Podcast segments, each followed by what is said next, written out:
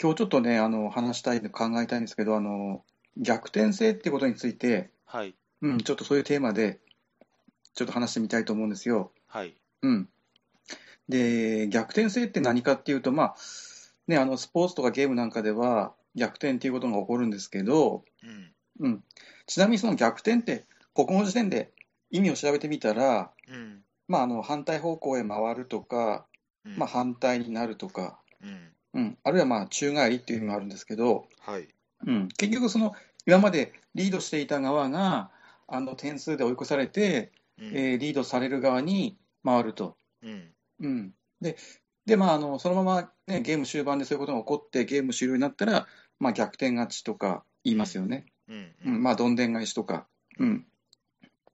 で、こういう逆転性が、あのーね、あの、ゲームにいい必要なのかどうかっていうことなんですけど、うん、う、うんん。で、僕が一つ思ってるのは、うん、あの、例えばゲームが始まって、うん、えっと、ゲームが終了するまで、うん、えーその途中の段階でもうどちらが勝つか負けるかっていうのがもうきっぱりと分かってしまう。うん、うん。で、その時点からもうその、本当にそのゲームの終了条件を満たすまで、えー単純にその消化していくだけの、うん、あの、時間が流れるような、うん、うん、そういうゲームは、あんまり良くないゲームなんじゃないかなっていう思いが、まあ、あります。うん、確かに、はい、えうん、ーで、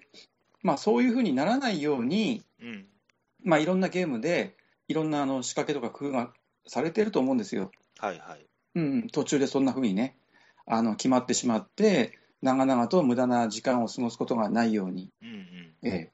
で、そういったあの工夫とか仕組みの一つとして、うん、あの、まあ、逆転の要素っていうのを、まあ、設けているゲームもあると思うんですよね。はい、うん、うん、うん。で、ですね、あの、また、ひと一口にその逆転といっても、まあ、いろいろあって、うん、で、僕はあの、まあ、い良い逆転性もあれば、うん、あのまあ、悪い逆転性もあると思ってて、、うん、うんで例えばその、まあ、分かりやすい話だと、うん、まあ、よくそのギャグなんかで言われますけど、うんまあ、あのクイズ番組なんかで、例えばうん一番最後のクイズがね、のうん問題は正解は100点ですと、うん、例えば今までの問題全部ね、10点とかでずっと進行してきて、うん、で一番最後で、この問題は100点ですとうん、いうふうに、ね、そういう話あるじゃないですか、時々。ありますね、ううん、ん、で、これも一つのその逆転だとは思うんですけど、うん、うん、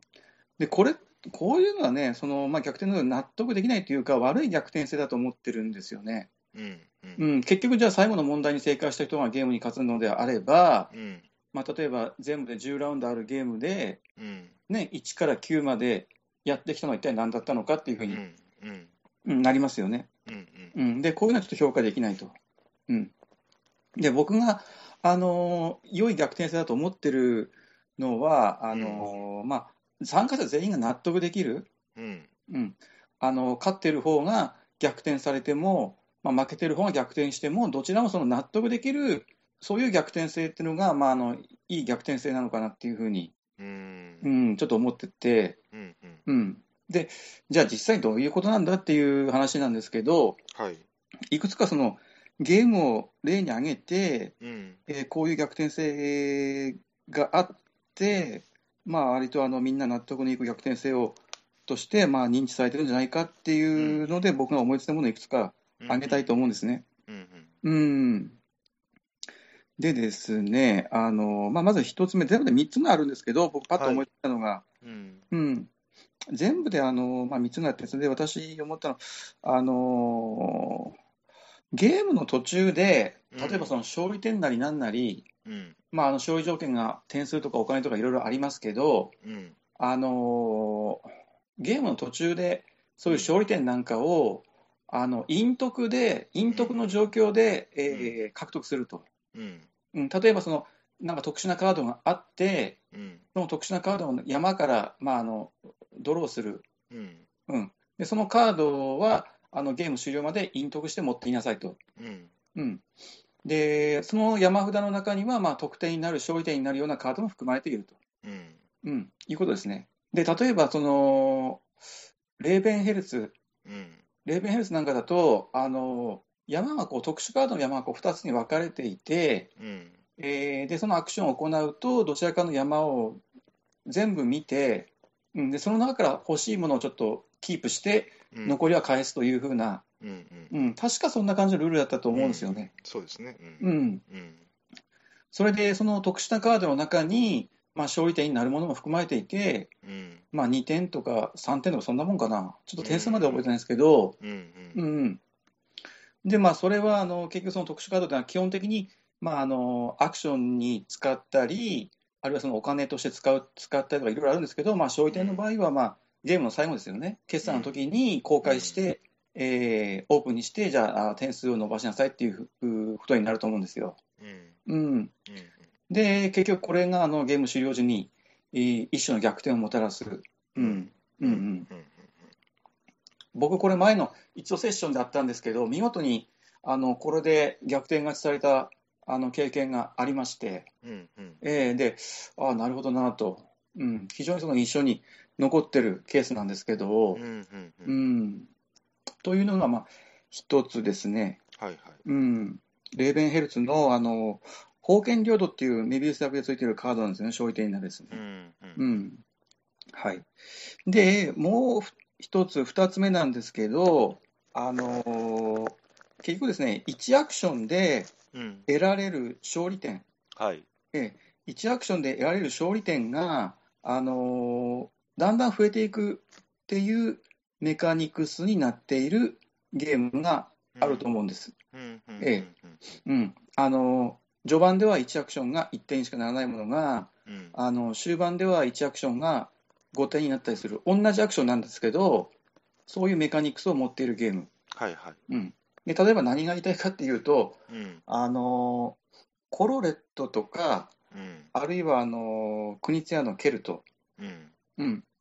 で例えばそのコロレットの場合はうんあの結局あれ同じ色のカードを揃えれば揃えるほどあのその色の点数増えていくんですよね。うんあのシャハト山でしたっけね。うんうん、で1枚あたり最初は1点だったものがうんあの5枚か6枚ぐらいで頭打ちになるんですけど、うんまあ、その頃には1枚あたりの価値が高くなってると。うんうん、でこう徐々に結局1枚あたりの単価得点が増えていくので。うんうんえええだからそのうまくいけば最後の方で逆転も可能だと、うんうん、ケルトなんかも、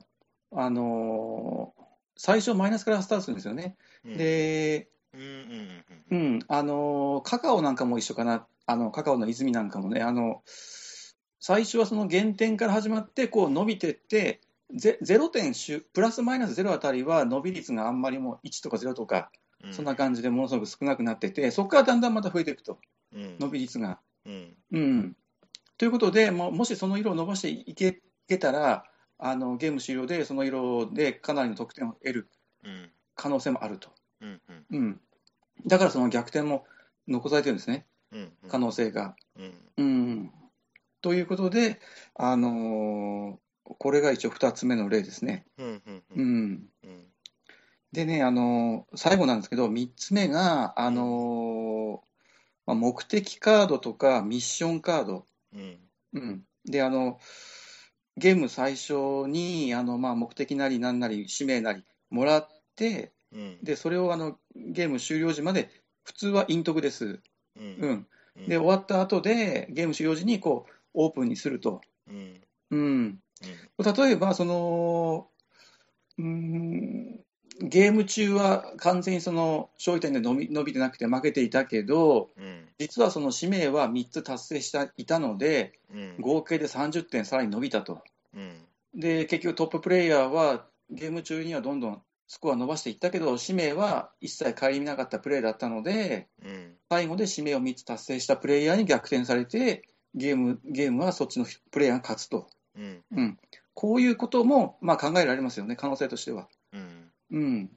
そこで、まあ、あの目的カードっていうことであの逆転性につながる、うんメカニクスのものかなっていうふうにうん思ったんですよね。はいうんはいなるほど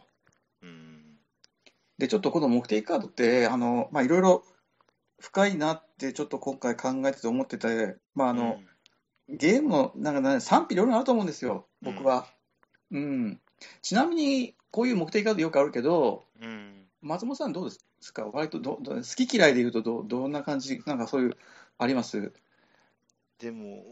おー最初に1枚ずつ配られるっていうゲームもあれば、はい、ゲーム中にあるアクションをするそうそうと、山札から引いて選ぶ、だから要するにプレイヤーによって、あうのんその目的カードの枚数が違っているっていうゲームもあるし、いろいろあるんあるねですけど、うん、うーんまあ、ある程度指針を与えてくれてるので、そんな嫌な印象は、嫌な印象はない。まあ、なないですね、ないですけど、あうんああ、またいつものやつねっていう感じはしない、だから、えー、とね既視感というか、まあ、新鮮な感じはしないですね、うんそうですねうん今言われたようにあの、ゲームの最初に規定の枚数配られて、まあ、1枚なり、まあ、大体1枚かな、配られて、それで終わりっていうのゲームもあれば、うんまあ、あのセッションの間、プレイの間で、あのーそのアクションで手に入れるというのも、チケライなんかはそうですね、乗車券なんかはね。うんうんうんうん、で、結構あの、乗車券なんかはそのギャンブル性も結構高いと思うんですよ。うんうん、山から引いてきて、まあ、何枚か必ず手札にしないといけない。うんうん、で、達成しなかった時には、それなりのペナルティもあると。うんうん、ただうまくいけばあの大量得点のチャンスがあるしあるので非常にその逆転性にあの大きく寄与しているうんカードのメカニクスだと思うんですよね、うんうんうん、ただちょっとあの、まあ、非常にギャンブル性が高いしあれなんですよね、うんうん、うんうんで、まあ、あの目的カードっていうのもちょっと面白いメカニクスで、まあ、これだけでちょっとあの最初ね何分か喋れそうなんですけど、うんまあ、それはまた別の機会に置いとくとしてはいあのーまあ、僕の個人的な印象としてはあの、ね、あのなんかいろんな方向性が考えられるゲームで一つその目的カードが与えられるととりあえずこれを達成することを中心にゲームやってみようかなっていう指針が立つのでそうですねそうういう,、うん、そういう意味では僕は割とそういう意味ではあー好感を持ってます。はいはいううんんうん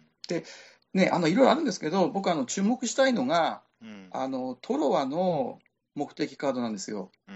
うん、でトロワは、あれあの、結局目的カードみたいな、まあまあ、あの各自1枚ずつもらうんですよね、ゲーム開始時に。はいええ、でこれ、ゲーム使用時に、はい、オープンで、条件満たしたら点数ってことなんですけど、うんまあ、あのカード、あれが面白いのは、他のプレイヤーにも等しく、うんあのその条件が、ね、あの適用するってことなんですよね。はいうん、だからその、他人の動きを見てて、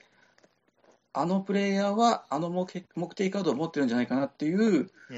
うー類推なり推測なりが非常に重要だと、うんうんうんうん、うんうんでこれはそのルールブックにも書いてあるんですけど、うんうんそこがちょっとあのトロバの目的カードの面白いところで、はいうん、僕はあの非常に逆転性も持ちつつ結構まああの納得できるあの目的カードのあり方としてあのトロワの,、ね、あのミッションカードというか目目的カードはうんあの理想的な一つのサンプルじゃないかなっていうふうに思ったりもしているんですうよね。んうんなるほうどん、はいうん、うんうんと理いうの論は的にうんうん、理論的に、えーとはい逆転が可能であるかっていうことと、はい、その逆転できるんじゃないのって、まあ、錯覚でもいいから、プレイヤーに思わせるっていうのはままた全然違う話で、うん、でそのさあーす逆転できるんじゃないかなって錯覚させればいいと思うんですよいやそういう要素がああなれるばほどねいいかなと思うんですよね。んそうだよあねの。本当は、えっと厳密に計算すると、この人は全然、実は1位にはなりえないんだけれども、うん、あんまりそこは重要じゃなくて、うん、あのプレイ中にその、えー、と逆転できるんではないかっていう夢を見させる要素があるかどうかっていうところの方が重要なのかなっても思ったりしますね。うん、なるほどね。まあ結局その大事なのはその緊張の糸が途切れないっていうことだと思うんですよねそ。うですね。うんええあのトッププレイヤーもあの例えば一番ビリのプレイヤーも等しくそのゲームにちゃんと集中できるっていうか熱中できるうんその時間中は、うんはいそれがちょっと終わって蓋を開けてみるとわからないっていう,、うんうー要素が一つその逆転性としてあれば、うんまあ、それはそれで持続する、ね、理由にもなると思うんで。うんうんうん結構ね、ちょっとちょっともう話外れますけど、あの申し訳ないあの、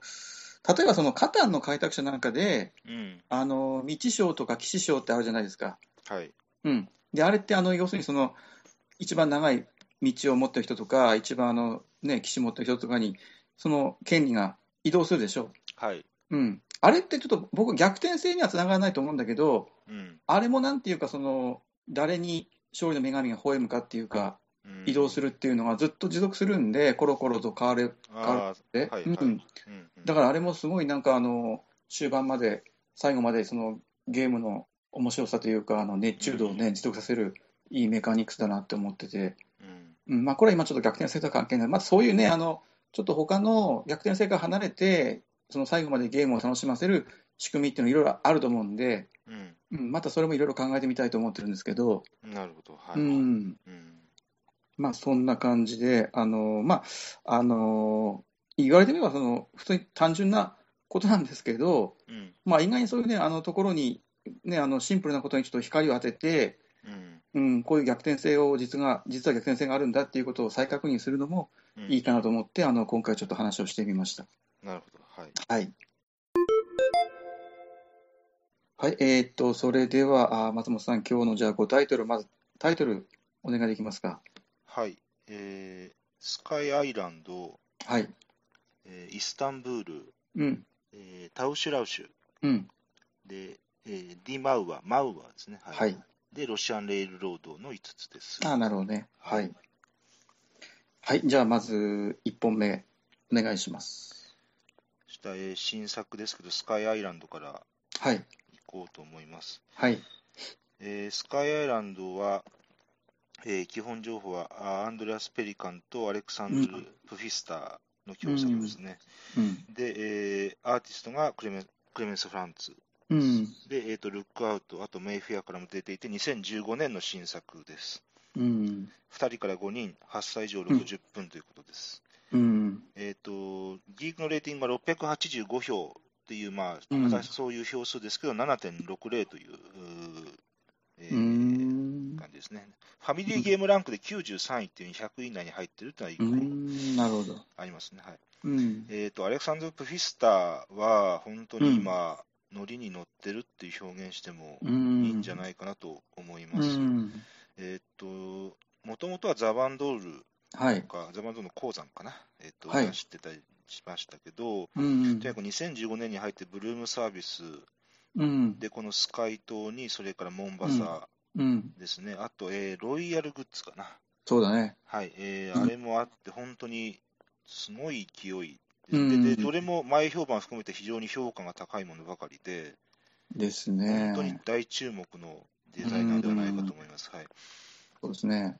で、えーっと、すこのスカイ島ですけど、えーはえー挙げたい点は2つですね。1つ目は、えー同時値付けっていう処理であるがあるってことですうね。ん。で、2つ目は、毎ゲーム変わる得点条件を持ってるゲームであるっていうこの2つでうす。ん。で、1つ目は同時値付けですね。えーっと、このゲームは、えーっと、タイル配置で、うん。えーこう、道をつな、道をつなげたら、お金がもらったり何点だったり、羊が何頭で何点だったりっていう、うんまあまあ、あーそういうことなんですけれども、うん。えーっと、そのタイルをどうやってえー配置するかっていうと、ここが競りになってるってことですね。はい。で、えーっと、手番、手番じゃないや、みんな3枚タイルを引いて、はい。で、全員秘密裏に、その3枚のうちの1枚は除外して、うん。で、残り2枚に値段をつけると。これは自分のお金から、えーっと、値段をつけるってことですうね。ん。自分のお金から値段つけるから、お金はもうあんまり持ってない人はそんな高い値付けはできないってことですけれども。はい。で、えー、と全員が値付け終わったら、ドンってせーのオープンってついたてを開けて、はい。で、えっ、と、除外するって決めたタイルは除外して、まあ、袋に戻すんですけど、うんで。その後で、えっ、と、お買い物すると。うん。で、タイルは1枚だけ他人から一応買える権利があって、で、えーその、えー提示されてる値段をその人に払ってタイルを買えると。うん。じゃあ余ったタイルはどうするんですかっていうと、それは捨てるわけじゃなくて、えっと自分でお買い上げするってことですね。あのうん自分自分が値付けしたお金をストックに払ってタイルをもらう、要するに自分でその自分で値付けした値段で自分で払って、そのタイルを手にするっていうことですね。はい。はい。でえここが、えーっとまず同時なんで、えーっとうここがダウンタイムがそこが軽減されてるっていうとこえ。ろで、うん。そこがはい。はい。そこがファミリーゲームには大事なところではないかと思いうます。あのん。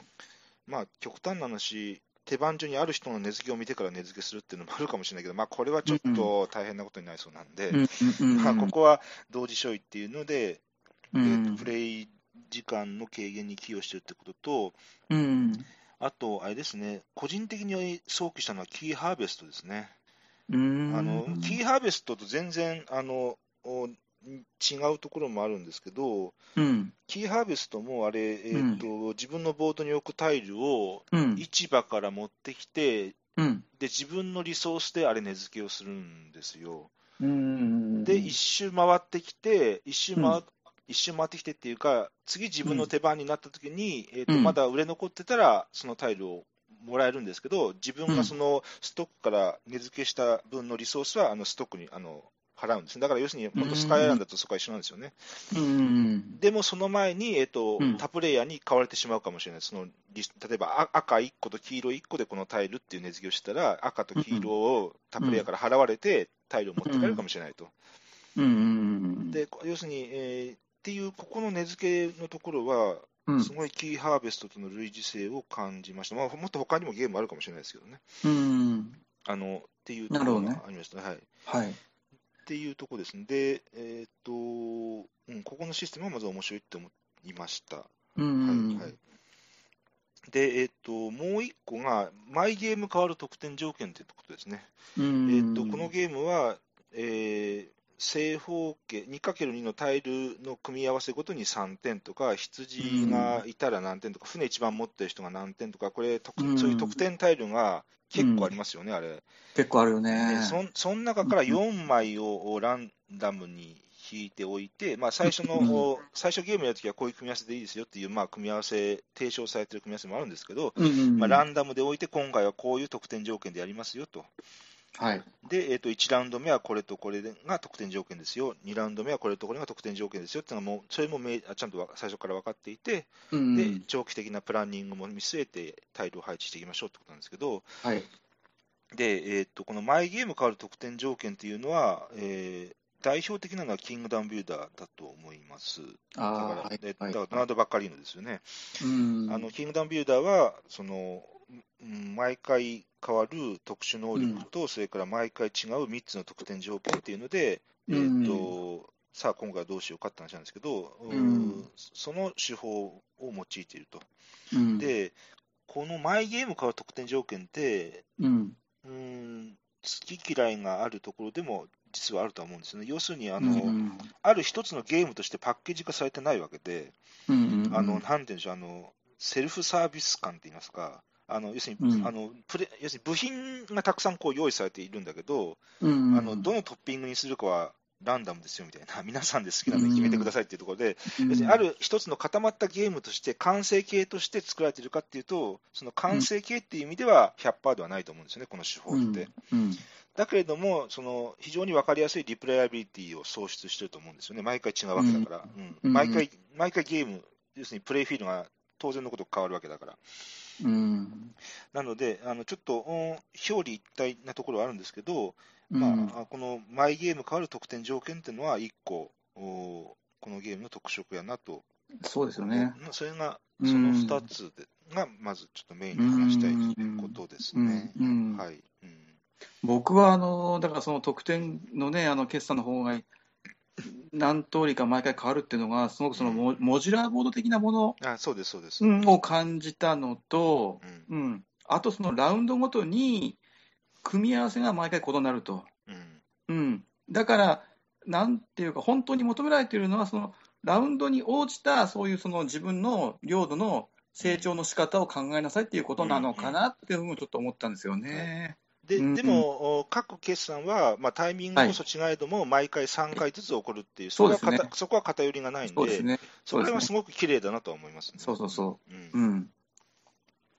ね均一な、たちゃんと流されてるよね。回数的にも流されてて。うん。そうで。すね。うん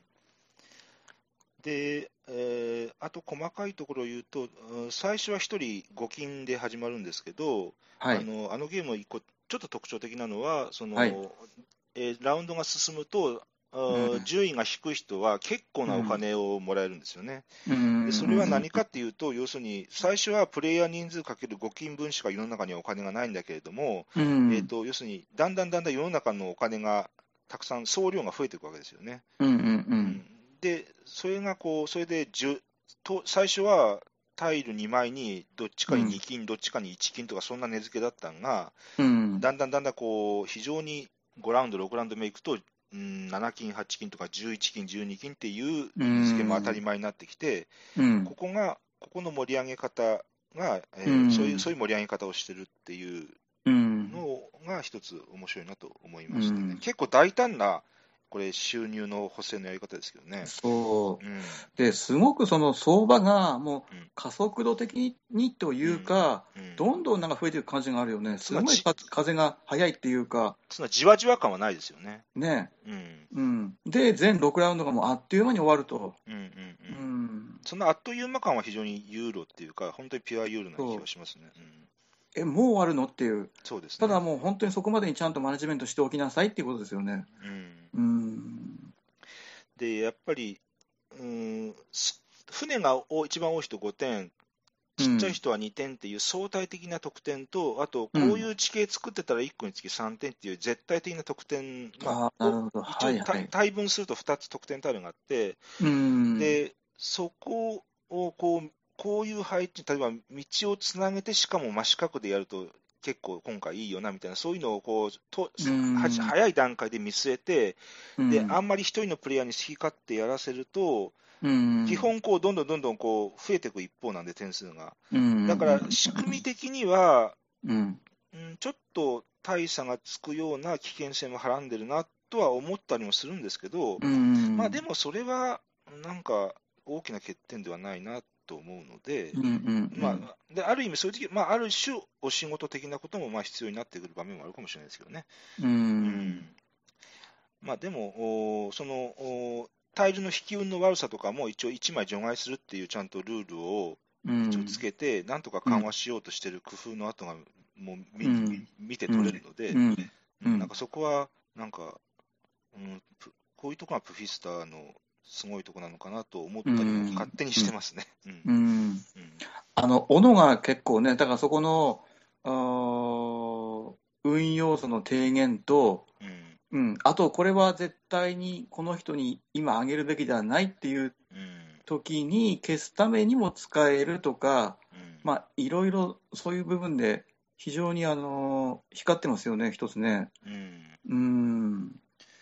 だから、一つ大きな軸はその同時値付けなんだけのメカニクスなんだけれども、うんちゃんとこれが、うんえー、とアイデア倒れに終わらないように、いろいろ細かくこう細かい工夫もされてるような気が、うんあなんか素人ながらしてますね。ううんんちょっとあの僕が冒頭で話したあの逆転性っていうので、うん僕、ちょっとこのスカイアイランドもちょっと考えてたんですけど、うんこの辺も非常にね、うまく、あのこうなんていうか、あの盛り上がり曲線がうまくこう最後まで上がっていく作りになってるなっていうのも、一つ僕の印象なんですね。そのだれる感じはないですよね。だだれないですね、まず、うんうん、決算のタイルがオンになる枚数も、終わりになると3枚になって増えて、うんうん、っていうのも一つあると思うし、うんうん、で、お金の総量は増えるし、そうそうそそうですよね。う。うん。今期のエッセン新作で、まず一つ注目のタイトルですよね、やっぱりね。うん成功作と言っていいと思いますけど。うんだから、うん。あの本当にいい面白いゲームだなと、まず思いました。はい、ねこんな感じですね。うん。ルックアウトなんで、どうなんだろうね、デベロップとか、ね、ローゼンベルクとかいろいろその辺がうん関わっているのかな、どうか、ちょっとその辺もちょっと気になりますけどね。その個人的にローゼンベルグじゃないルックアウトのゲームって、一個、うんなんか あるなと思うんですけどね、あの、ねあのえっ、と、ウォルナットグローブもそうかな、ブレーマーハーフもそうですよね、ううんん。だからまあ、ルックえー、とローゼンベルグじゃないルックアウトでも面白いのもたくさんあるんで、そねまあまあ、ルックアウトにローゼンベルグってイメージが皆さんどれだけあるか、まあ、人によって違うと思うんですけどね。う。ううんうんん。ただ、ロイヤルグッズも、えっ、と、ルックアウトでクレメンス・フランスじゃなかったかな。ちょっと違ったらごめんなさい。まあなんかう、すごい、あの、なんか黄金タッグのような気もしますけど。うんなるほどね。うんうんはい、えーじゃあ2タイトル目、どうぞ。えっ、と、イスタンブールはい、を挙げたいと思います。はい。えっ、と、イスタンブールは、えールリガー・ドーンですね。うん。えー、2014年、うん。ペガサスですね。うんはい、で、えっ、と、10歳以上40分から60分っていううことんです。、うん、うん。で、えっ、と、お黒ポーンですよね、イスタンブールは。うん、はい、 2014年ですよね、はい。はい。で、あのー他にもいろんな賞がでをもらっています。イスタンブールのギークの組と、あの、えっと、オナーズのところにたくさん、えっと、賞の名前が、えー連なっていますね。うんはい。うんえっと、ギークのレーティングが5571票入っていて、7.62という、すごく高い、えーうん評価です。ボードゲームランクで101位、うんストアセジゲームランクでは70位ということです。うんまあ、うんまあ、うんうん傑作とか名作っていうレベルやと思いますうね。んはいえっと、イスタンブールで挙げるのは、えうんっと、2つはですね、1個目は、えっと、おうんゲーマーズゲームとは言いながら、でもやっぱり運要素が結構ちゃんと入っているっていうところを一つうんうんうん言いたいのと、はもうい1個はあの、ゲームの作り方として非常にシステマチックなものを感じているので、はいそこでその2つですね。で、うんえっと、えっと、イスタンブールがどんなゲームかってことですけど、まず、んルビーを集めるんですよね。少女期はルビーですよね。うんルビーを5つうかんな。誰かが5つ取ったら、あのそこまで終了っていうことで、うんそういう、あの、うーん、とにかく5つ取ること、誰よりも早く5つルビーを、えっと、うんかき集めることを目指すっていう、うんその、うんえっと、うん早い者勝ちを求める勝利条件はいなんですけど、ではいこれだと結構、あとガチになゲーマーズゲームになりそうなんですけど、ただ、一個一個の要素を見てみると、結構、うん運の要素も入っていて、うん例えば、えっと、2D6 振って、うん7以上の目出たら青のリソース1個もらえるよとか、えっとうんうんうん11、12だったら、高い目だったら青のリソース3個もらえるみたいな、結構ダイスロールの要素があ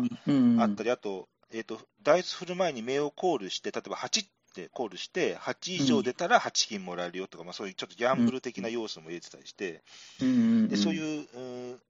ガッチガチにならずに、こういう運要素を一応散りばめているところが、黒ポはンいを取る一つの大きな要素になったのかなって邪推していんますけれども、うんはいえーっていうところですね。はい、うんでもう一個は、えっと、システマチックな作り方だなって勝手にあの素人ながら思ってることがあって、それは何かっていうと、要するにあの、えーこれもモジュラーボードって言ったらあれですけど、まあ、ボードなんですよね、あのはい 4- 4×4 のボード。うんであの、なんていうか、もう一個一個はモジュール化というか、パーツ化というか、あのゲームの作り方としてはですね、要するに、えっとここでは、えーしこのリソースがもらえますよっていう入力のボードと、えっとうんうんうんここでリソースを払ったらお金がもらえますよ、もしくはルビーがもらえますよっていう、そういうアウトプットのボードと、うんもうあの一個一個のボードがこういう機能ですっていうのはもう、もうカチッと割り割り当てられていて、でそれをよそれをもう 4×4 でこううん並べて、まあうんえっとあれ、ランダムだったり、上級者向けだったり、中級者向けとまあいろいろ配置の方法があるんですけど、うんやっていくと。うんで、でそのでそそのあーボードの効果をオンにするアクションはどうするかっていうところで、そのえっとうんドン歩きではないんですけれども、うんえーえ2歩までしか動けないと、その駒うが。んで、えっとうん歩いた先で、歩いた先に自分の駒がなかったら、1個駒を下ろしてアクションするし、えっとうん歩いた先に自分の駒がすでにあったら、その自分の駒を回収してアクションするとうんいう、このこの縛り方ですよね。うんで、この縛り方、このアクションの縛り方っていうのと、その、で、各うモジュール化されたボードっていう、この組み合わせ方うんが、すごく、うんしあのシステマチックな作り方だなと思いました。うんで、うーんと、だって固定したボードにしようと思えばできるわけですよね。あの、要するに、あの1枚のボードにしようと思えば。はいだけども、そういうふうにこう、機能ごとに分割していて、うんで、えー拡張が作りやすいゲームだなと思っていたら、あのえーと出ますよね、拡張が。うんはいあのえー、と今度 4×5 にボードがちょっと広がるらしいですけど、うあんのでそういう、まあ、一つ最近のっていうか、あのボードゲームの一個、うんトレン長く続いてるトレンドかもしれないけど、そういう、うんあのモジュール化したこう作り方っていうことですね。でうんで、勝手に個人的に思ったのは、パレルワイヤルにもちょっと似てるなと思いました。あうんのパレルワイヤルっていうのは、あのハンスから出てる、ちょっと前のゲームですけど、パレルワイヤルもあれ、3×3 のボードがあって、うんそこをこう駒が動いて、マジョリティ取った人はアクション同行っていうやつですけどうも、んうんあのあのパレルワイヤルもこうランダムでさん、あれもね、入力と出力がこうある程度はっきりと分かれてるボードがあって、それをランダムでこうんう置いたりして、ゲームができるわけですけど、そのパレルワイヤルとの類似性っていうのも、イスタンブルで感じましたね。うんはいうんまあ本当にもうだからその16枚のタイルが結局16アクションっていうことですよね、そうなでんかすよね、ね。うん本当そうですね。ううんん、個々のアクションが16個あって、でそれとプラス、プレイヤーの移動のメカニクス、そうです、そうです。うん、これがもう実にうまくみ組み合ってるというか、もううんこのシステムがすごく光ってるように僕には思えてはいはい思えるんですよね、それがだから賞の取った原因なのかなっていうのは思ってるんですけど、ううんん、そのうーデフォルトの場合はこ、えー、と小人コマっていうか、あのね、トークンが 4,、四つやと思うんで、だから、えっ、とうーん、もちろん2本までしか動けないっていうのがあるんやけど、要するに、うんえっ、と、バラバラで4つなんかアクションをしたとしたら、うん、えっ、と、その過去やった4つ前までのアクションのうちからも、またなんかやっていかないと、要するにダメなわけですよね。うん要するにごあの、うん全くバラバラなものを5個以上できないわけですよね、仕組み上、どう考えても、理うん論上。なるほどねまあはいもちろん、もちろんプラス、あと2歩まで動ける範囲内にいなきゃダメなんだけども、うんだから、まあ、へこうポチョポチョポチョって置いアクション置いてって、あうのんあの逆戻しみたいにまた一個戻こうやって戻ってきゃいいんだけども、まあ、そうもいかないわけで、うん、ここのアクションの縛り方は他にはな他にはないですくね。て、ここの縛り方と、こののボードのこのうんオンと,、えっとアウトプット、インプットとが、うんかなり明確にちゃんと分離されてるので、うん、だからあの拡張のボードも作りやすいようにちゃんとうんなっていてですなるね、ほどねうんうんそこが特色かなと思いますうね。んまあ、Ruby を取るあのもう道筋ももうほとんど決ま決まってるんじゃないあの、もう目に見えてますからね、で早いもの勝ちだし、うんうんもう全くもってこの辺見るとドーンも一人の一つのメカニクスメーカーとしてうん非常にの光った一つの作品作ったなっていう気が僕はしますねうんイスタンブールは本当そう思いますね。ううんうんではじゃあ3つ目お願いしますで、えールディガードーンで続けた方があ分かりやすいかなと思うので、はいえーっとタウシュラウシュですね。なるほどはいはいえーっとタウシュラウシュもリガードーンで、ラベンスバーガーですね、はいはでいに2015年の新作です。うんで、2人から4人、8歳以上25分ということです。うんうんえーっと、ギークはあんまり票入ってませんで、19票で6.21ということで、うんうんえーっと、ゲボードゲームランクはランク外といううんところです。まあ、あんまりこういうのは入らないのかな。はい、うんタウシュラウシュっていうのは、えーっと、うえー TAUSCH、RAUSCH って、まあ、T と R 以外は綴りどっちも一緒なんですけど、うんうんえーっと、うん、なんか、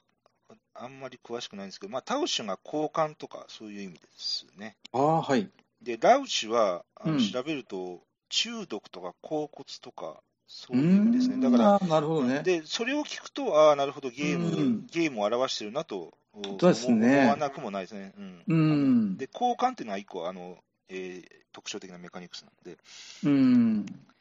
えー、とタウシュ・ラウシュで挙げる2つはあの、うん個人的には宝石のきらめきにも似た、うんなんていうか、すごいソリッドなものを うん感じたのと、あと、そうの、ん手札の交換とか、うんうんあと最近のラベンスバーガーのこういうカードゲームっていうのも、ちょっと話そうと思うんですけど、うんえー、とささっきルビー、えさっきイスタンブールでルビーが5個って言ったんですけど、うこのんタウシュラウシュの場合もこう、カードを交換して、みうん見えてるセットコレクションをとにかく5枚先に達成した人が勝ちですっていう、これも、うんあの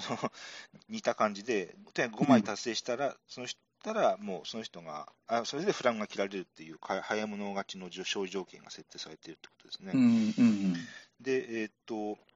ーん、えー1枚、カードを手札から1枚出して、場にある1枚と交換するか、2枚、2枚出し2枚交換するか、3枚出し3枚交換するかやって、で、うん手番が終わったら、いとにかく山から1枚追加して引いて終了とういんうんうう、んそういうふうにやっていくわけですけど、うんえーっと、そこの、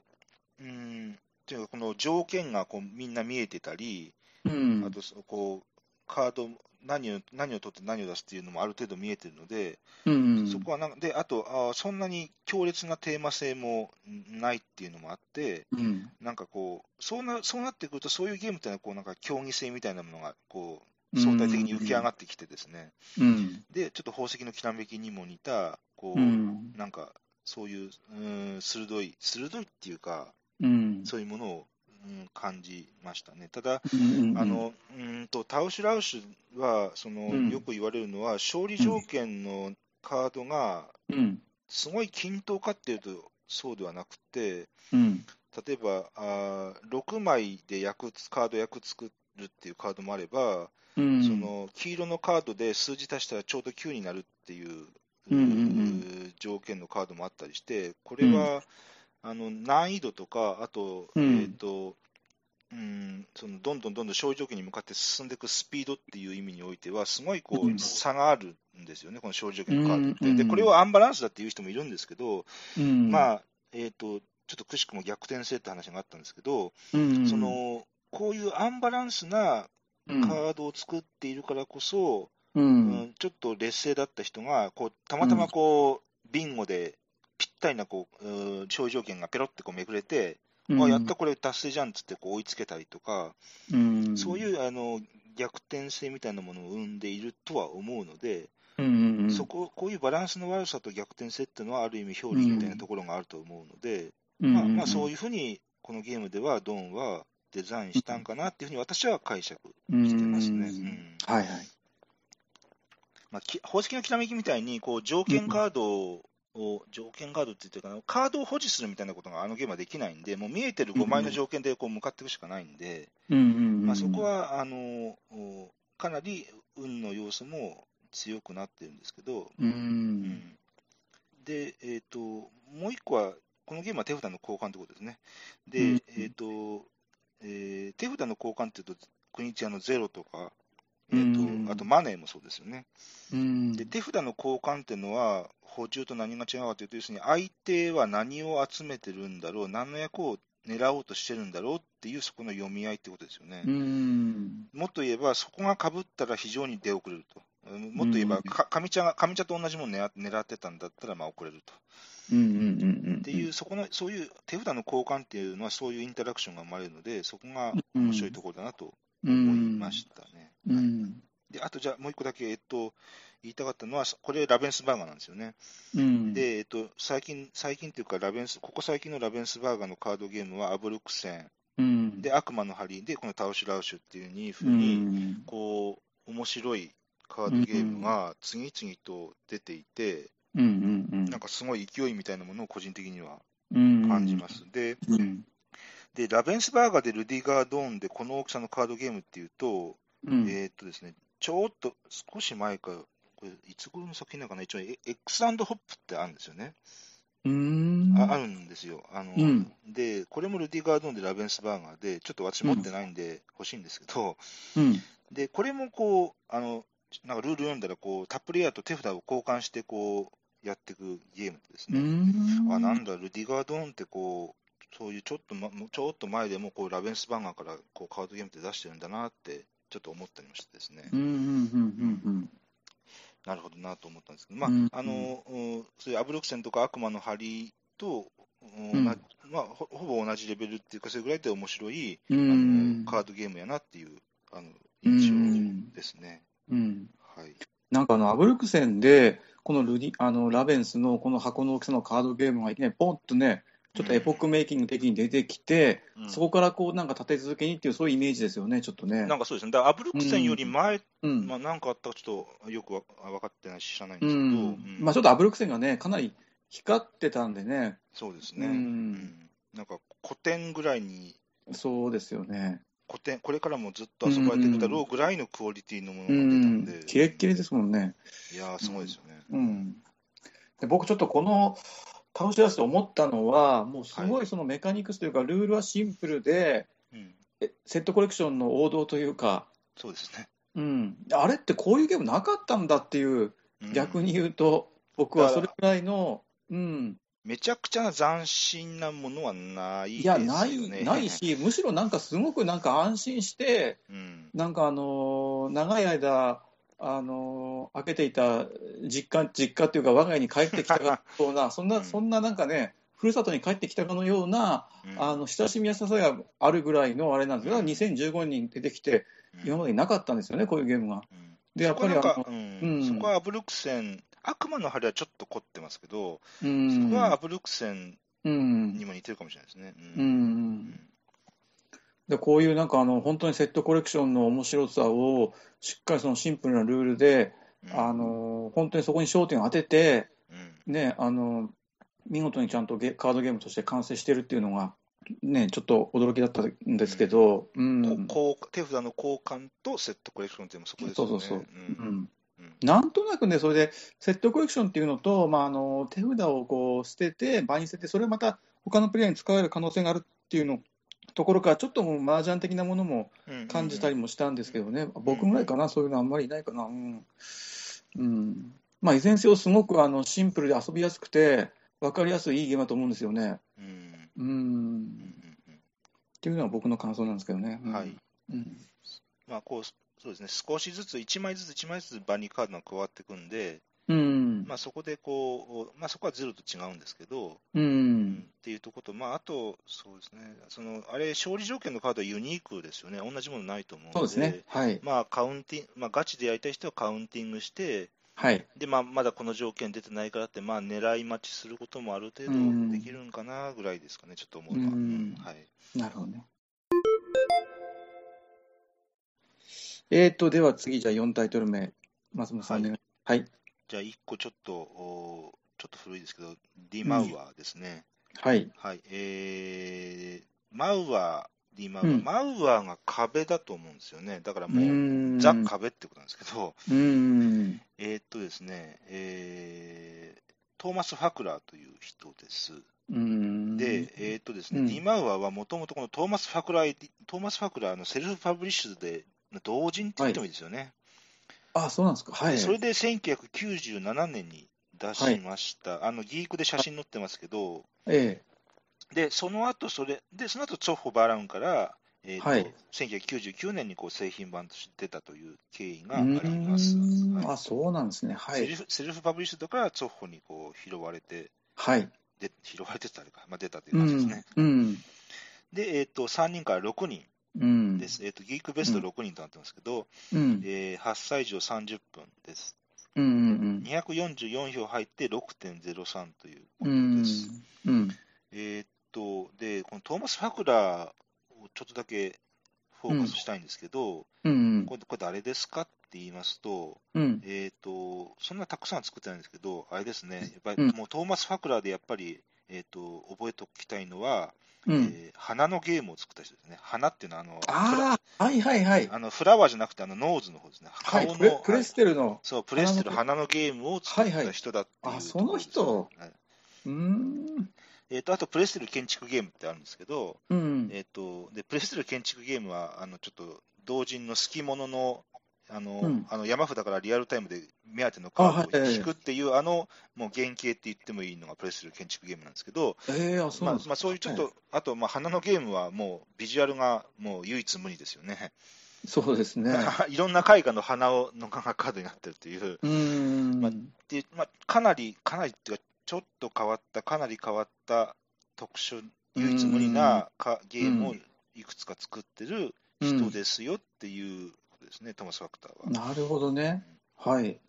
で、えーっとうんでこのゲームは何かっていうと、おのおのうが城壁とか塔とか門とか木でできたこうパーツを持ってますと、うんあのうんえーえー7つかな、8つかな、はいうん。で、えーっと親がいて、親が手番順でこう時計回りで回りますと、うん。で親が、えーっとうん場に建てたい建築資材をこう1個手に握って、うん。で、残りの子供は親が何握ってるかなっていうのを想像して握って、でうんあのうまく親とバッティングさせれば立てられるし、うでん。お親がうまく出し抜ければ自分だけ立てられるし、でとにかく手持ちのパーツを全部なくせば勝ちっていう、まあ、大まかにはそういうバ,、バッティングはい。とブラフ、同時アクションのゲームですね。はい。で、えっとディマウアーは、挙げたいことは、えーっとですね、まあまず一つ目は単純なバッティングゲームにひとひねりしてるってことですね。うんでそのひとひねりって何かっていうと、えーっとパーツを1個も握らずに0うんからのビットをできるってことですね。うんでまあ、ちょっと説明すると、親が1個もパーツを握らずに、えーっとうん出しますと。はいで、これでうまく子供を出し抜ければ、自分が好きなパーツを1個立てれるんですけれども、だけどども、複数いるこの中のたった1人だけ子供に、えー、とそのカラビットを見事的中させられてしまうと、その的中した子供からパーツを1個、もういらないけど、プレゼントされちゃうと、うんものすごいこれ、あのハイすごいリスクリスクが高い、ハイリスク、ハイリターンなこのギャンブル的な、この空のビットっていう、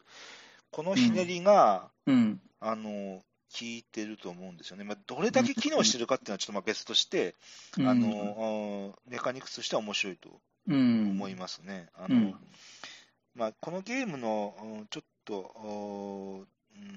ん難点としては、まあ、あのみんなが、ははらカラビットのハイリスク、ハイリターンはみんながあんまりしないと、本当に淡々とバッティングゲームで終わってしまうっていうところがちょっとあるんですけど、うんまだあのこの、えー、と0ビットっていうルールは、すごくまずあの注目したい、うんあんまり似たものがないあの特殊化と、個個人的には思いますね。はいうんで、えっと、もう一個は、えっと、ソフォなんで、コンポーネントですね、うあんのちょうど手にこう握っていい感じの、あのうんうんそんな安っぽくはない、木でできたうんあのコンポーネントですね。で、まあ、うんえっと、別にあのカードでもいいわけですよね、あの要するに部品が書いてあるカードでも。うんうんあなるほどねはいだけど、まあ、それはやっぱり手に握ってこう出すっていう、ですねなんで、せーの、ドンつってこう手広げてうんっていう、ここが、うんここは本当にプリミティブな楽しさで、うんでそこはやっぱりソフトな、うんそこをカードか木で相当な差ができるね多分ねうんでこれはそのメカニクスの面白さとは全然また別の話で、 うんそれはあのプリミティブなあのうんファンだと思うんで、だからやっぱりコンポーネントって本当に大事なんだよね、いくらでもカードにできるものってあるんだけどねうんそこにきき木の駒を使う意味があるんだよね確実にあるんだよねそれがね、うんそのゲームならではの、んそうですねうんちゃんとそこはちゃんと寄与してますよね、面白さはい、うんはいでやっぱりそこはツォッホ、まあ、ツォッホのうんこれ古い作品ですけど、古いってまあうん90年代の作ツォッホですけど、うんやっぱりあのなんだろう、もう面々と、それこそ地獄の釜とかもそうですけど、まあ、そういうこう、あのうん、やっぱりそういう原始的なた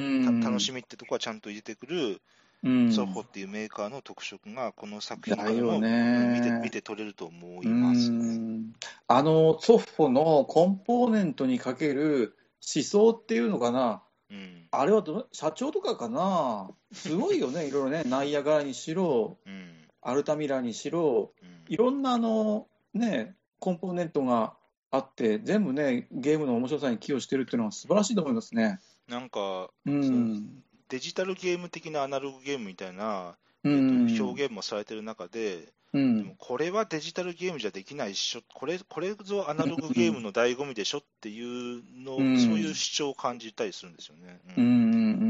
ん。やっぱりボードゲームの魅力の一つにコンポーネントがあるっていうのは、そこにね、ちゃんとツォフは分かってるというか、もう本当にコンポーネントの存在感が、うんしっかりちょっと一つ他と違うっていう気がしますよね。うんうん。はいはいうん。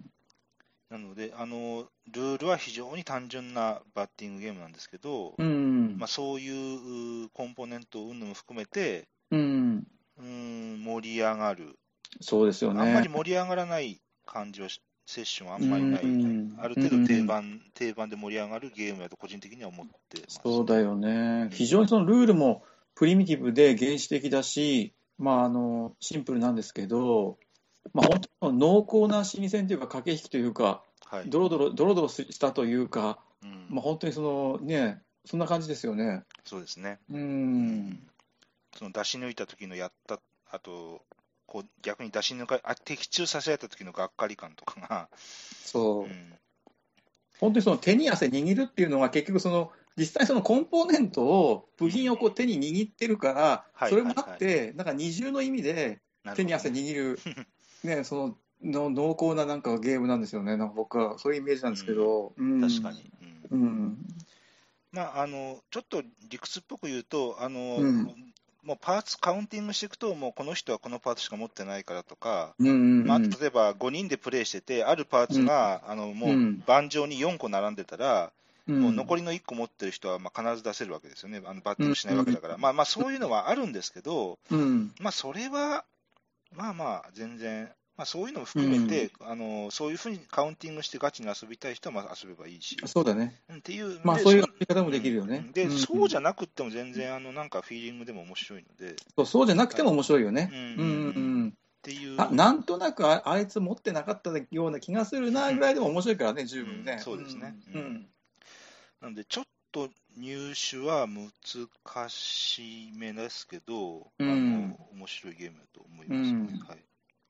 あのどうもなんかこのこの頃のツォッポがあの箱のサイズでちょっとこう木製コンポーネントに凝ったシリーズ何作か出してるんだね、どうもね。う。うんんだから D ・マウア以外にも5、6作だ確かあるんですよ。僕もなんか一つ持ってるんですわ。そううなんですんか。うん、だからそれちょっとね、なんかもう揃えたいぐらいのうんそんなあの、気持ちもあって、箱の大きさも一緒でね、あのあ、そう、うんあんま大きくないやつですね。そうそう、あの D マウアーと全く同じサイズで、僕も一つ持ってるし、うん、多分5、6作、カタログついたんじゃないかな、その箱の中に、ちうん。おうーん。あ、なんか。ょっと気になる、ちょっと気になるんですすよ。う、はいうんん。はい、えーと、それじゃあ最後、5タイトル目ですね、はい、お願いします。はい、えっ、と、ロシアンレイルロードをはい上げようかと思います。ちょっとはい、対対策ですけどね。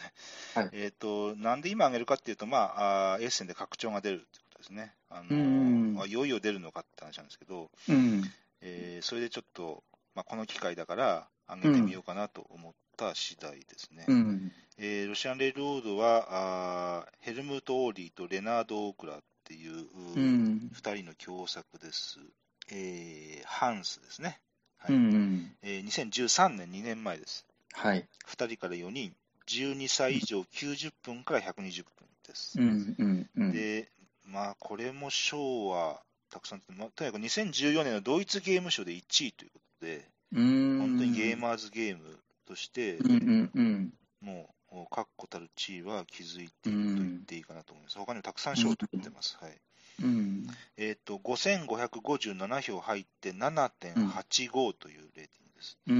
ん、えーとボードゲームランクは42、うん、そして、えっと、ストラテジーゲームランクでいくと26位というとこうん、うろでん、す。うん、本当に上位ですね。うん、えーロシアンレールロードはですね、うん、今日話すこと2つは、まず、えっと、非常に意図的に得点のインフレっていうものを起こそうとしてるゲームだったんですね。うんあはいはいはいかまあ、過剰なまでと言ってもいいですね。うんうんそこが他とない特色かなと思いますね。はい。うんで、あとは、えっと、運用者はすごく少ないので、うんまあ、そこはゲーマーズゲームだなっていうところなんですが、うんまあ、やっぱりロシアンレイロードで他にやっぱ特色、他にない特色として、やっぱりこの得点ですね、得点っていうことです。そのフォーマット自体は、はい本当にシンプルなワーカープレイスメント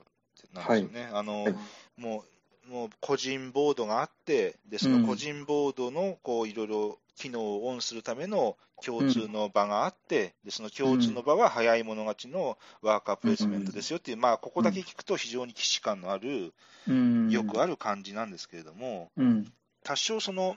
えー、とワーカーを置く場所によって、いろいろうん2個置くとか3個置くとか、コイン1枚とワーカー1個置くとか、まあ、あのお発動するコストが多少違うよぐらいのもんで、うんまあ、基本、本当にシンプルなワーカープレイスメントなんですよ、うんそのめあのエンえゲームのエンジンとして採用してるのは。うんうんじゃあ、だけども何がじゃあ、ロシアンレイロードをロシアンレイロードをたらしめてるのかっていうと、その過剰なまでの得点のインフレ、爆発力うんに尽きるのかなと思ってますうね。んうんえー、ととロシアンレールだまあか個人ボードに3つ線路があって、はいであと技術トラックみたいなのがまああって、うんでえー、とこう線路を伸ばしていって、その線路の上にこう列車を引いていくと、あのうんえーここまで引くと10点とか何点とか、まあ、そううんいろんな、もうボード上にいろいろあるわけですよね。うんなんですけど、うんあのなんやろ本当にリソースってものはなくて、ほぼなくて、あもうコインコインがリソースとリソースなんですけど、まあ、コインもあれも、うんえー、と上級のワーカーみたいなもんなんで、うんうんうんあのもう本当に得点、得点なんですよね、あのうんもう個人しかも個人ボード上にもうあの、えー、とデザイナーがある程度計算してこう作られた、うんそういうあのピタゴラスイッチじゃないですけど、あのうんうんもう仕組みメカ、仕組みがもうできてるわけですよね、あのうんこのこのスイッチを押したらこうなって、でうんその次にこのスイッチを押すとこうなるから、こその次にこのスイッチを押したらこうなりますよっていう、もう、うん仕組みは個人ボードにできてるわけですよね。はいで、それをプレイヤーがいかにこう、えー、と効率よく、うんむ無駄手を打たずにうんこうその、どういう順番でこの個人ボード上にプレイヤーが、あデザイナーがあらかじめ作ってくれてたこのスイッチをどういうふうに押していくかっていう、もうそこうんなんだなと思うんですよね。うんうんうんで、あのー本当に第1ラウンド目は十何点とかだったのが、あのやうんもうやられた方分かると思うんですけど、最後のうんうん6ラウンド目は、もううまくいけば100点とかうんうんいくんですよね、あのうんうんえっともうボード上一周するぐらいにはいくわけですよね、あうのんそのこのなんか、もう逃避数列をもう超えたこのなんか、うん爆発的なこの数字の増え方っていうのは、うんうーんと抑圧からの解放みたいなもんで。うんあのかなりあのそこはこうアドレナアドレナリンが出る、うんあの他の他のうーんうんワーカープレイスメントのゲームにはない、うんえー、ととこやと思いますね。あのうん個人的にはなんかあれですね、あのもうそういうあのテックツイってあるじゃないですか、あのはいこの技術を取ると、この技術が取りやすくなりますよとか、七不思議とか、うんプログレスとかそうですけど、うんだからなんか、そのテックツリーの特典版だなぐらいにちょっと勝手に思っていて。うんあのこのこのこの得点経路を進むと、この得点経路に、が他の人よりもやりやすくなりますよぐらいの感じで、うんうんだからなんか本当、なんポイント、うフフェルドのポイントサードじゃないけども、なんていうの、うんポインポイントテックツリーっていうんですね、ポイントツリーっていうか、うんなんかもう、そそういう、そういうこの作り方のゲームって、うんとにかく得点にあかなりフォーカスしてる、うん普通だったら、あのえー、とつこのリソースとこのリソースをワーカープレイスメントで獲得して、でなんかこう、こねくり回して得点にするぐらいのもんなのを、うんなんかそこをなんかもっと突っ飛ばして、うえーん、と、やってるところが潔いっていうか、うんまあ、あんまテーマと関係ないねっていうか、うんそそういう、ちょっとそういういびつなところも含めて、うんあの、特徴的なゲームだなと思いますうね。んあのうんとあの運用者は全ほとんどないんで、あれ、あの最初うにん職人大量6枚並んで、うんもうそれそれで全部見えてますしね、それも。そうだよね。うんあと、うんあのえっとこう得点タイル、うん得点カードか、目的カードみたいなのがあるんですけど、うんあれが10枚ぐらいあって、確か2枚ぐらいランダムで引く。抜いてく抜いてくんですね、ゲームから。うんうんうんうんもう本当、運用者はそれぐらいで、もう始まったら全然、あとはもう全部見えてるので、うんうんそういう意味では競技性が高いゲームだなっていうのは思いますね。あうのん得点経路も多分私もそのやり込んでないですけど、やり込んだ人は分かるんでしょうけど、もう得点経路もある程度こう、一番上の線路の路線で行くのか、うんあの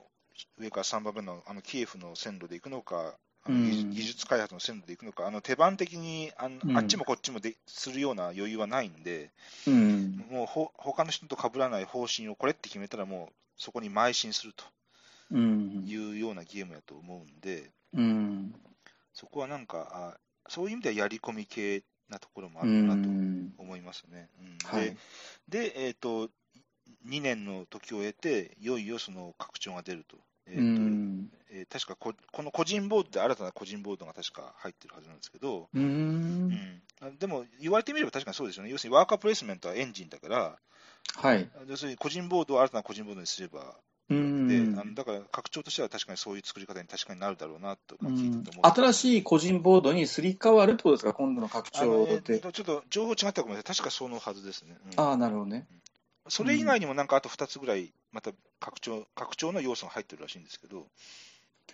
ゲーム的にはあの、まあ、ワーカープレイスメント部分はシンプルと言っていいぐらいうん、で、ひねりはないですよね。うん、そうですよね、分かりやすいですね、プレイアビリティがだから非常に高い。うんうんうん、でただあので、運要素もない、ほぼほぼ、ほぼほぼないほですぼよね。もう始まったらないですよね。うん。うんうんで、この辺、かっちりとシンプルでかっちりなんですけど、点数があの天文学的というか、本当爆ですよね発するんですよね、やっぱりね。だあそこが他にはちょっとないとこだなと思うんですよね。うんうん、で、それが楽しい僕んはですよね。うんうん、僕は個人的には、あんまりその勝利点がインフレするゲームはそんなに好きじゃないんですよね。例えばその、うん最初に8点取る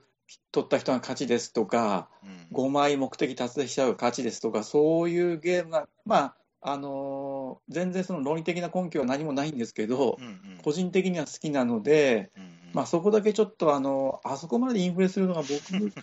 的にはちょっとなんか、おああと思うとこあるただ、やっぱりこのゲームはすごく面白いですよね。うんさすがハンスが相当デベロップに時間かけたんですかね。うんなんか、ハンスから出るっていうのって多少の驚きもちょっとありましたよね。そうだね。うん、なんていうか、まあ、勝手に思ってるハンスのイメージからしうんとこうあの比べたときに、うん、なんかこう、うんまあ、この2人はもともと、もともとじゃないや、ずっとこう18の、うん、18系を作ってる人そうそうそで、ううんんまあ、ポセイドンとかもそうなんですけど、こういうコンビでう作んっ、たゲームでは、あこうなるんだっていうとこうんろですね。ただ、インタラクションというよりは、まあ、その個人個人でどんだけ効率な道筋を見つけられるかっていうところの方が重きを置いてるのかなとは思いますけうどね、ん、かなり選択肢が多いんで、うん、うん、うん、うん。テーマがそれで鉄道なんだけど、うん、うんそうなんですよ。まあ、まあ、鉄道じゃなくても、他のテーマでもできそうではあるよ ねう。ん逆にまあうん鉄道、鉄道って言われても、なんかね、あのうみんな、みんなおのおの線路引いて列車走らせていくだけで、ううんん、ううんん、まあ、鉄道じゃなくてもいいんじゃねえのってうん。言いわれたんいですけい、どあの、一般的に鉄道ゲームですっていう鉄道ゲームではないんだよね。 ないんですよね、そうなんですよね。なんていうかねうんんまあ、株もないですしね。うん、ただでも、まあ、確かに鉄道テーマにして正解だったのかな、これわなんか分かりやすいですね、やっぱりね、こう伸びていって、うんなんか線路が、自分の線路が伸びていって、うんうん、他人には邪魔されない自分だけの線路があってうんっていうことですよね。うん、あそこの個人部とは何も邪魔、他の人から邪魔される要素はないですからなねいんですよね。うんただ、まあ、あの中途半端になんか得点の、を高くするぐらいな、こなんかふ振り切った感があって、そのうんうんうんうん、ちょっとわちょっと笑っちゃうくらいのこの振り切った感があって、うんうんうんまあまあ、それはそれで、うんまあうんそまあ、ここまで突き抜ければ面白いなってとこありますね。うんあのー本当に運要素がなくてシンプルなので見見えちゃってる感が非常に高いから。うんだからああいうふうにスコア最後をね、ガンガン伸ばして、そこでちょっと分からなくしてるのかな、ああ、こ分からうなだっくたてとかはいね、はういなるほどんねそういう気もしないでもないけど、うんうん、まあた確かだに見えもうんうんあそこが見えてるから、他のところであの目をくらますしかないですもんう、ね。そうですよね、うん計算ね、あ簡単に計算できるじゃあれなんで、ううんん、最適化すぐ分かっちゃうあれなんでね、そうですね。うん、ものすごくでも完成度高いゲームだと思うんですよね、これは本当に。うんうん、だハンスがこんななんかガチ、ガチな競技性の高い、運要素もなくて、うん、こんなゲームやっぱハンスも作るんですよね。うんちょっとそこは、うんなね、プレイ時間もこんな、結構、うんねかかりますしね。うんうんうんただ、まうあんその、ゲームにおいて、大量得点を取るっていう行為は、はい。ちょっと本能的に楽しいところはあありますよね。ああ、なるほど多ね分。そこはなんかあのきょみんな共通で、うん。うん、50点とか60点で一気にドンって取ったら、まあ、気持ちいいっていうのが、まあ、多くの人あると思うんですよね。だから、うんそこのそ、そういう快楽のところをこう、うんにフォーカスを当てて作ったゲームなのかなって、ちょっと勝手に思ってます、うんあーなるほどねうんそれもあるかもしれませんね。ううんん。こう人間の本能的に持ってる根源的な快楽っていう部そう分そもうそねう、。ととそのい一度にドンっつって100点取るみたいな、うんちょっと他のゲームにはないところ、ううんん。そういうのを作ったのかなって思いもありますね。うん。富山のゲーム会、富山万有クラブを10月から、えっと、再開してるんですけど、11月ははい11月の7日です。はい。 11月の7日土曜日です、はいえー朝9時から夜9時まで、えー富山空港の近くの富山県総合体育センターで、今回は1階の第1会議室で、えっと行います。うん。えーとうん詳しくはちょっとページとか見ていただいて、あの、う場所を確認していただきたいんですけども、はい、えー第1会議室で、えー、と行います、えーは参加費500円ということにちょっとしようと思います。はいうーんえー、と駐車場は無料で、えー200台ぐらいありますので、えーはい車で、えー来ても問題はないし、心配はいらないですね。はいえー、と入退室自由ですので、えーうんお時間あったら来てくださいってことです。はい以上です。えーっとね、私の方なんですけど、はいまあ実はちょっと未定で、うんまあちょっと11月はちょっとやらない可能性も高いんですはいけど、はいはい。うんちょっと仕事が忙しいっていうのもあるんですけど、はいはいはい。あのーもしやるとしたらの話なんですけど、うんやるとしたら15日のうん、日曜日、はいはい。ええ、15日の日曜日にやるかもしれません。かもしれない。はい。ええ、という今、そんな、あの、ね、なんか、ことしか言えませんけど、はいはい。うん、まあ、あの、場所はいつもの通りやるとしたら、あの、越前市広瀬町のワークセップ広瀬というところで、なるほど。はえい。えうん、まあ、参加費はまあ200円、朝9時から夜9時半頃までとはいいう感じでですね、あの、田舎ののんびりした環境の中で、はい落。ち着いて、ね、あの、静かな感じのゲーム会そでうですすね。ね。あの、ええもう、こう、ゲームに、あの、集中できますよね。んそうですね、まあ、うんあのおき気楽に来ていただいて、はいうんあんまりそのなんていうか、うるさくないというか、あのはではは花にかけるという か、そういうちょっと